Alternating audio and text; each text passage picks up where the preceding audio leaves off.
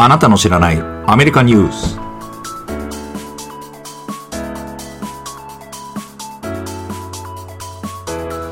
あなたの知らないアメリカニュースの時間です。第1回目。よろしくお願いいたします。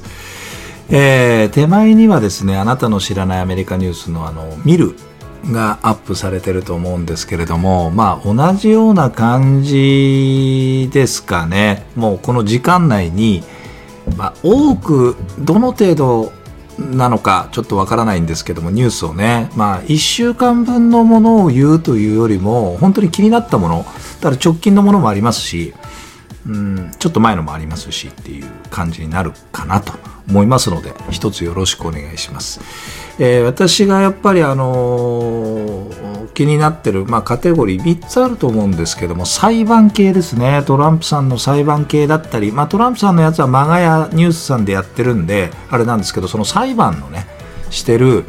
えー、検事のねちょっとスキャンダルが出てきたということでそれはムムムムムっていう話ですそして、えー、場所は違うんですけども北朝鮮のミサイルとハマスの撃つミサイルの話があります。えー、じゃあまあ一つ一つ言っていきますかね。まずですね、うんこのミサイル問題実はですね北朝鮮のミサイルはもう当然日本は関わり合いがあると思うんで話しておいた方がいいかなと。北朝鮮はですねウクライナで戦闘ミサイル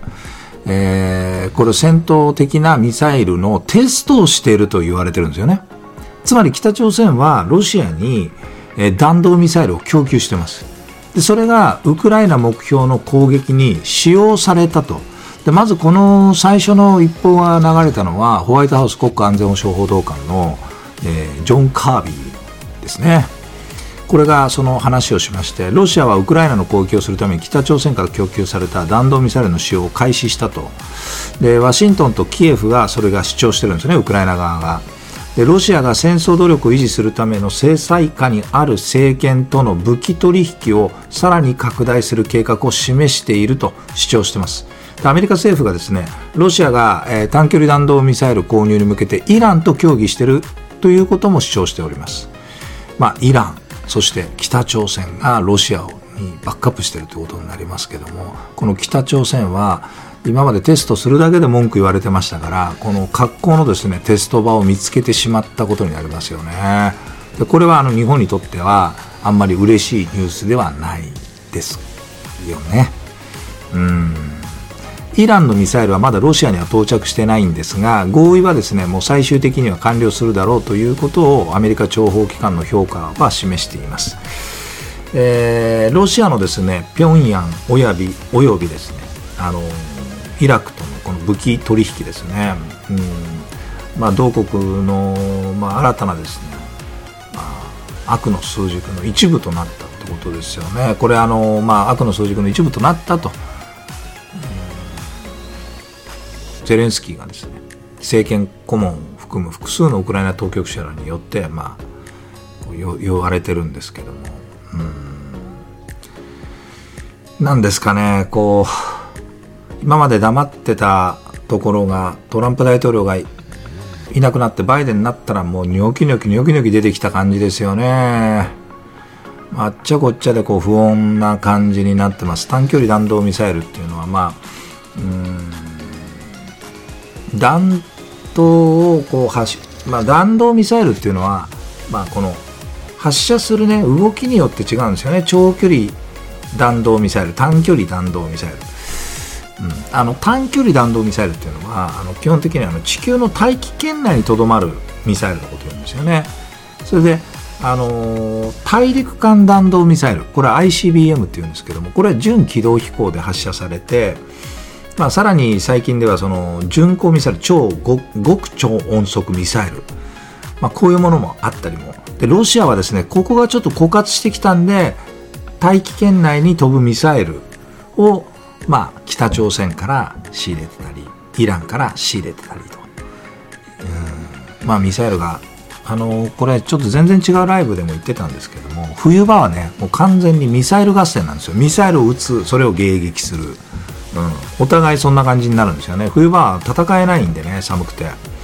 ですから冬になればもうミサイル攻撃迎撃のもう戦いになるってことは予測されてたんでそのミサイルの量を確保するために北朝鮮がウクライナで戦闘ミサイルの実験を行っているんじゃないだろうかと、まあ、これすごい本当に、まあ、アメリカの諜報局とか、まあ、報道官が、まあ、ここであんまり嘘言っても仕方ないことなんでね。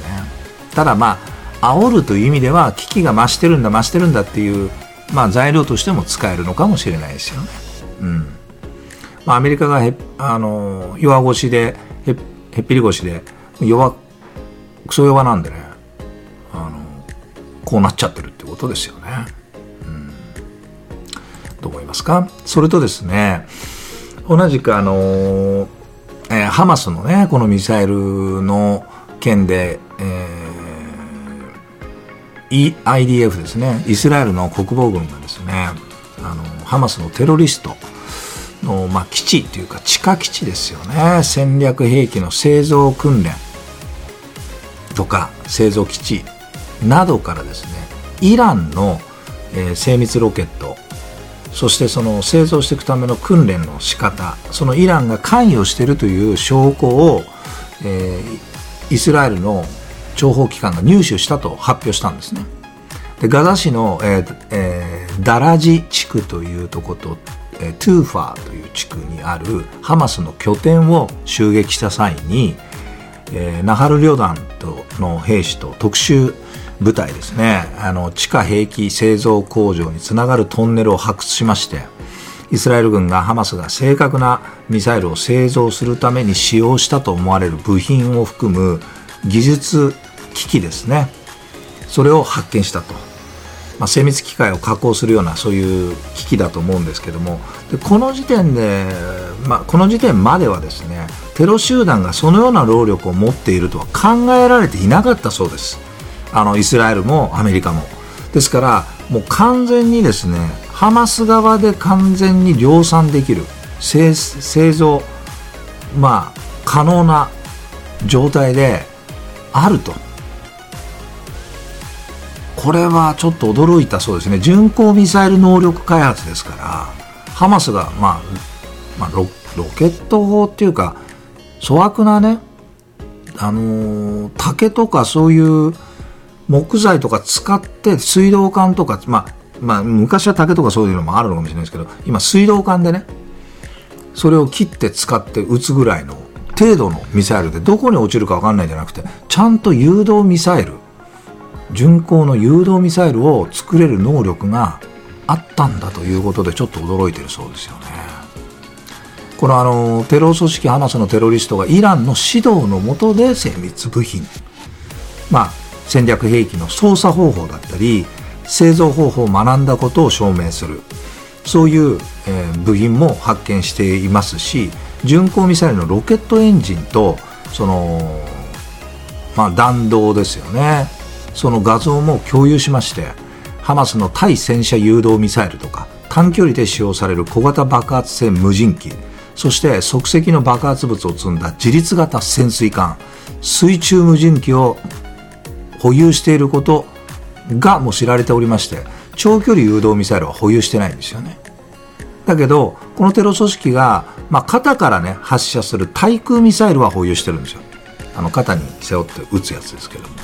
でそれでイスラエル航空機まあイスラエル航空機に対しては大しあのそれ自体はね効果はないんですけどもハマスそのものが誘導ミサイルを配備していたことがあるのかあるいは単に開発段階であったのかは現段階では不明と。まあ恐ろしいですよね。これちょっと私今画像も見てるんですけれども。うん。まあこのイランが絡んだハマスの巡航ミサイル開発。そして北朝鮮とロシアが組んでテストしてる。っていうこの2つのミサイル開発についてはですねちょっとまああんまりよろしくないサインですよね。ここまでさせてしまっているということですよね。今の現政権が。これトランプ政権下だったらちょっとありえないんですよね。うん、やっぱりもうどうしようもない状態ですよね。あの内国内も不法移民でどうしようもないのにまあ、海外のそのどうしようもない国がもう縦横無尽に悪さしようとしてるっていうのがもう分かりますよね。この辺の話でね。ちょっと恐ろしい話でした。そしてですね、えー、1月の10日これあのー、放送は11日になるんでしょうか？はい、えー、こちら現地時間10日ですけども、えー、11日日本時間の11日の深夜になります。第4のエプスタイン文書。これがあの別のラウンドが公開されまして、えー、これ動画でもねプスタインの話語ってたんですけどもこれまた何が書かれてるのかってこれ、ね、またねまあ、見るのにはすごい時間になるんですけども動画ではねビル・クリントンとアンドリュー王子、えー、リチャード・ブランソンのセックステープがね存在するとか、えー、ヒラリー・クリントンが手下使って脅したとかね、まあ、そんな話をしてたと思うんですけども何が出てくるやらこれちょっと昼ぐらいにはいろいろ情報が上がってくるとは思いますけどもえー、まあ、第4のこの文書別のラウンドが公開されたというニュースが飛び込んできてます。えー、それからですね同じように、あのー、これ昨日一昨日ぐらいですかねエプスタインのですね重要の承認これあのナディア・マルシンコという救命マルシンコバという、えー、エプスタインの被害児童なんですよね元わずか15歳の時に小児性愛者に連れ去られましてエプスタインはこのマルシンコを性的人身売買の共犯者として仕向けて育てたと、まあ、そう考えられてるんですけども。でこのマル、えー、シンコさんという方が10代の頃にスロバキアからねエプスタインのところにアメリカに連れてこられた時に、えー、エプスタイン側にね、えー、立ってエプスタインが逮捕された時もなんかこの逮捕されてる収監所に訪れたりとかもしてるというまあ、どっち側にいるのかなっていうで若い女の子のね募集とか、まあ、虐待を自分がされたくないから、まあ、ヘッドハントとかするために自分がエプスタイン側に立ってやっていたとかそんな話をしてたその女性そのものがですねあのちょっと行方不明になってるという情報が入ってきてます。で彼女はそのフロリダにあのエプスタインが収監されている時に少なくとも90回以上訪れているということをあの言っておりましてこれはどうなんですかね。急に行方不明になっていると。これあのエプスタインに関する法廷文書の最初のパッチが公開された時に行方不明になってますので気がかりですよね。で彼女はですねモデルをやって、えー、それからパイロットにね転向してあまあこのエプスタインの物語の中で最もミステリアスな女だというふうに言ってる人もいる捉えどころのない人物の一人なんで雲隠れしてるのか殺されるのを恐れて逃げてるのかちょっとわからないですよね。でまあ、あのエプスタイン側の、あのー、側にいたんでねジェット機を、あのー、操作したりもしてたんでそのロリータエキスプレスですよね女の子を積んで飛んでたという飛行機のパイロットもやっていたと。で、民間パイロット及び飛行教官になってるんですよね、彼女はね。うん、だけど、あの、あ、違う。ロリータエクスプレスの飛行機に乗っていたかどうかは分かってないんだ。パイロットを務めたかどうかはまだ分かってないんだ。ただし、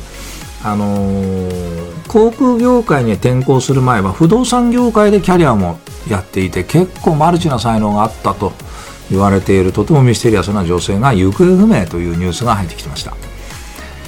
それからですね、これはあの不法移民の外国人、不法な入国をした外国人のですね嫌なニュースもありました。これはですね、4回国外通報されて、それでも入ってきてる不法外国人がなんとコロラド州で飲酒運転で事故を起こして母子を殺したと。最低ですね。4回も国外追放されてるやつがまた入ってきて今度は飲酒運転で、えーまあ、殺しちゃったってことですよね。うんお母さんと息子さん。2人亡くなったそうですね、まあ、スピードを出しすぎて事故って相手方の車にぶつかってという。まあこういうことが起こるんですよね。まあ1100万人以上入国させちゃってるからもうどうしようもないのが入ってきてるんですよね。本当にかわいそうです。本当にご冥福になります。まあそんなあの辛いニュースがコロラドから入ってきております。でそれから少し、えー、いいニュースがありました、えー、ワイオミング州の判事がですねトランプさんのあの投票用紙から削除するという取り組みを中止させたと。えー、これはビッグなニュースですね。これは今日入ってきてますね。えー、日本、日本で言うと1月11、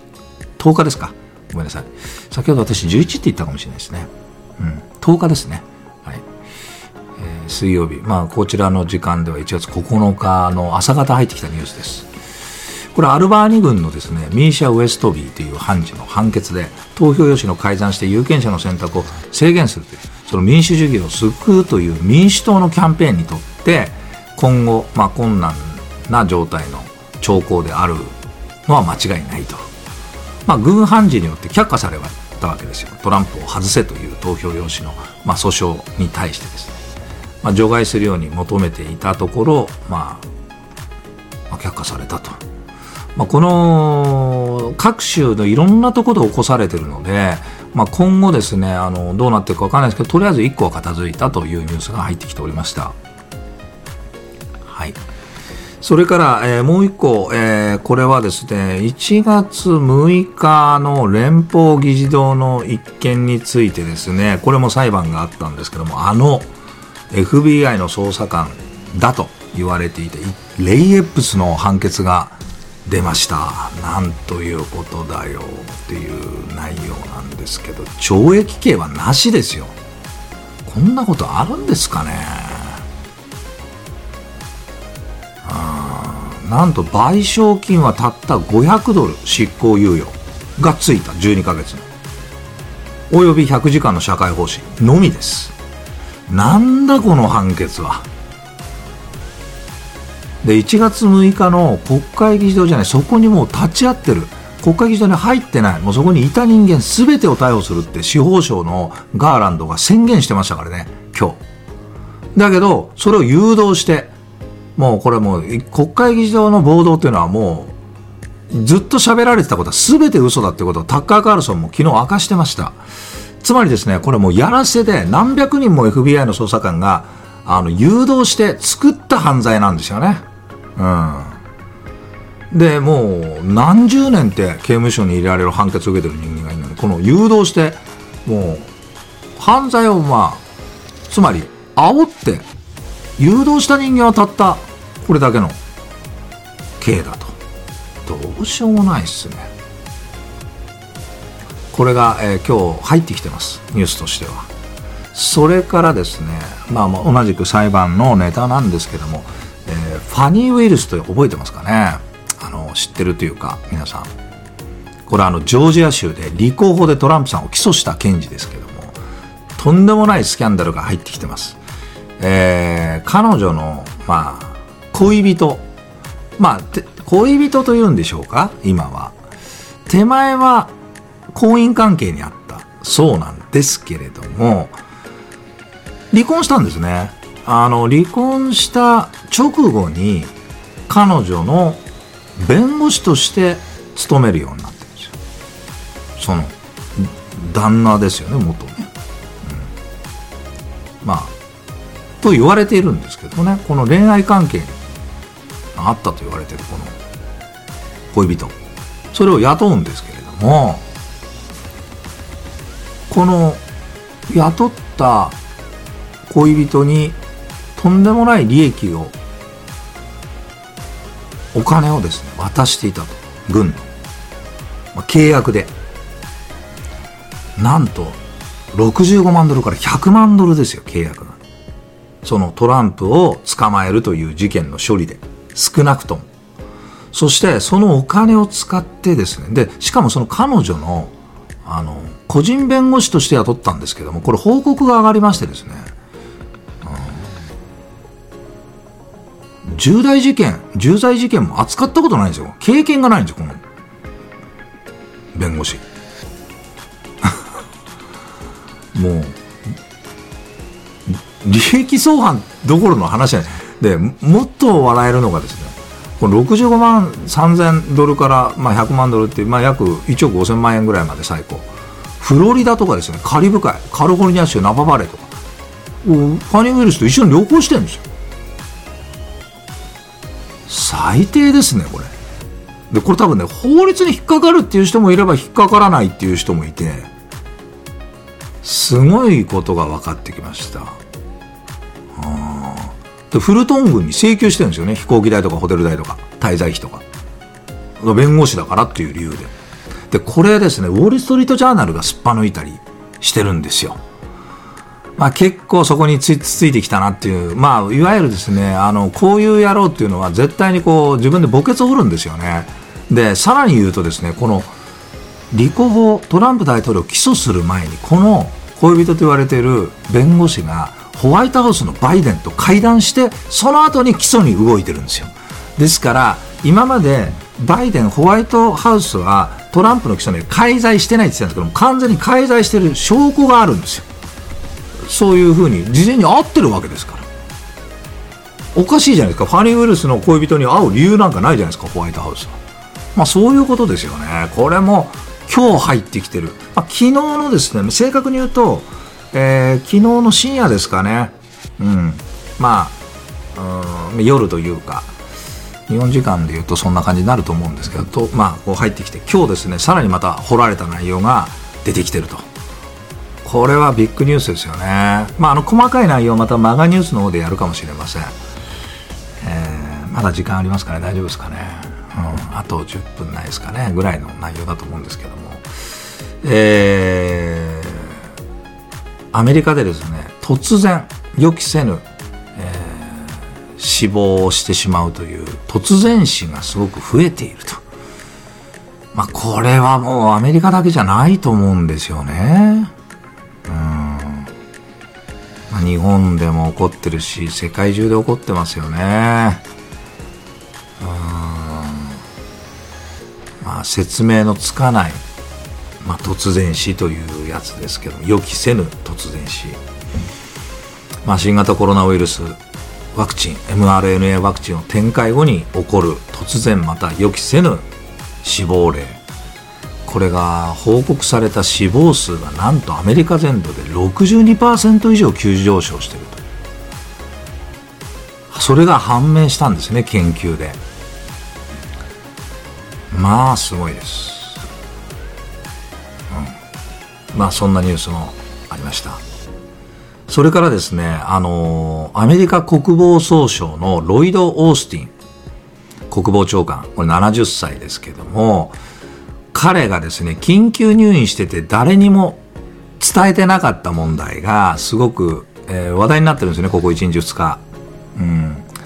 要するに誰にも言ってないから国防のトップじゃないですか。もし何かあったらどうなんだってすぐにあのもう辞任させろって言ってトランプ大統領も噛みついてましたけども、バイデンは更迭しないと、辞任もさせないって言ってるんですが、12月22日に前立腺がんの手術のため、全身麻酔状態になったんですよ。で、これ全身麻酔状態になったりとか、あの、意識がない状態を作ってはならない、確か。そうだったような気がするんですよね。でしかもそういう状態に置かれる、まあ、全身麻酔について置かれてしまうよという内容に対してジョー・バイデンホワイトハウス、え国防副長官に対してもその医療行為について通知すらしてない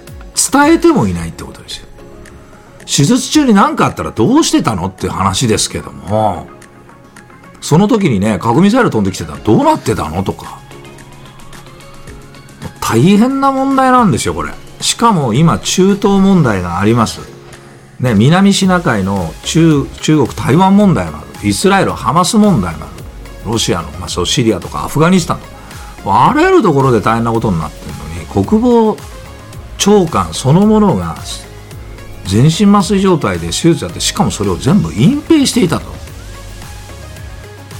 内緒にしていたっていう、ちょっと本当に考えられない国防の危機、まあ危機は危機で起こってますけど、ちょっと本当に考えられないことやってますね、民主党政権って。うん、それが今日ですね、その前立腺がんで入院してたっていう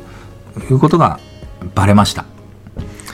それからですね、うーん、今日ですけども、朝入ってきたニュースですけども、トランプ大統領がワシントン DC の控訴裁判所、これはあの、ジャック・スミス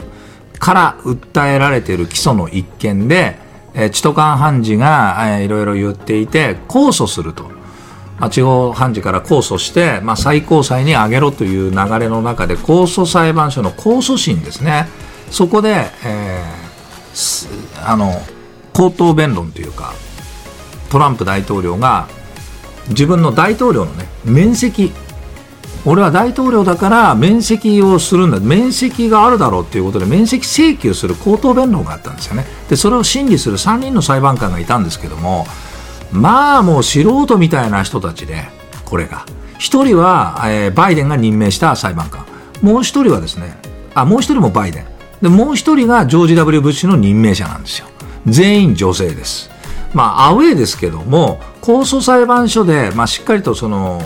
まあ、はっきり言ってジャック・スミスがですね、常軌を逸して違うところにね、まあ、最高裁に直接行ってしまったんで、ただ最高裁はまあ、もう控訴審でやったらどうっていう話で、あの、トランプさんに、あの、有利な内容になったんですけど、その控訴裁判所では、なんとですね、すごい質問が出まして、今日それにフォーカスしたいんですけど、その大統領が、まあ、特殊部隊のシールズってありますよね。そのチーム6に大統領がですよ。性的なそのライバルに暗殺を命令できるのかって質問。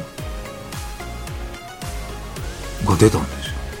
なんかもういろんなことを質問何度も何度もするからすごい裁判が途中で遮られて、まあ、ジャック・スミス側も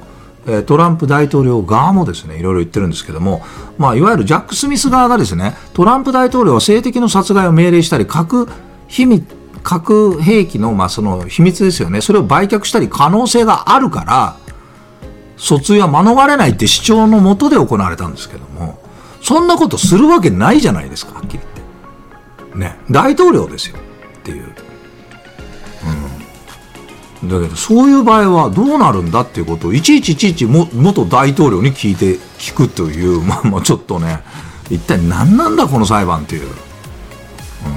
うん、むちゃくちゃですね。まあ細かいこともこれもあのトランプ系の話なんでまた漫画の方でねお伝えしたいなと。まあ今日そんなニュースが入ってきてました。まあ今日はですねやっぱりファニー・ウィルスのこの恋人まあ、旦那じゃないんです。旦那なのかな？ちょっとその辺まだ詳しく分かってない急にこれちょっと入ってきたんで、今皆さんにいち早く伝えようと思って喋ってますから、まあ、不適切な関係にはあるのは事実ですよね。そして、フルトン軍の、えー、まあ、予算を使って、多額の税金を使って、2人で甘い旅行をしていると。まあ、本来だったらもう解任者ですよね。これ、多分これ、追い詰められますね、完全に。私の予想ですけども、ただ今もうわからないですよね。もう何やってもいいと思ってますから、こいつらは。まあ、どうしようもないです、本当もう検事の、検事というのも腹立たしい、こいつら。うん。どうでしょうか。まあ、ざーっと、えー、ニュースを読んできましたけれども、こんなニュースがですね、本当に面白いニュースっていうわけじゃないですよ。もう腹が立って腹が立って仕方ないというニュースばっかりなんですよ。あの、これ聞いてる人も、ほんまかいなみたいな、本当嘘みたいな話なんですけれども、うん、これはね、まあどうしようもないですね。あと本当裁判官が平気でですね、あの、例えば、大統領候補者を支持したりとかしちゃうんですよね。あっちゃいけないですよね、そういうこともね。法のもとに平等じゃなきゃいけないのに、平気で、あの、誰々の大統領を私は支持しますとか言っちゃうんですよね。うん、まあ、それでいいんでしょうか。うん、そんな、まあ、ニュースがありました。えー、どうだったでしょうか。まあ、ちょっとね、あの、ニュースをバラバラバラバラって読んじゃってる悪い癖が出てるのかもしれないんですけども、えー、あなたの知らない、えー、アメリカニュースの、えー、聞くでした。えー、まあ慣れてきたらもうちょっとゆっくりになるのかもしれませんけれども一つそこは。ご了承願います。あなたの、えー、知らないニュースがある、えー、あなたの知るべきニュースがある、ジャック菊間でした、えー、ご清聴ありがとうございました。また会いましょう。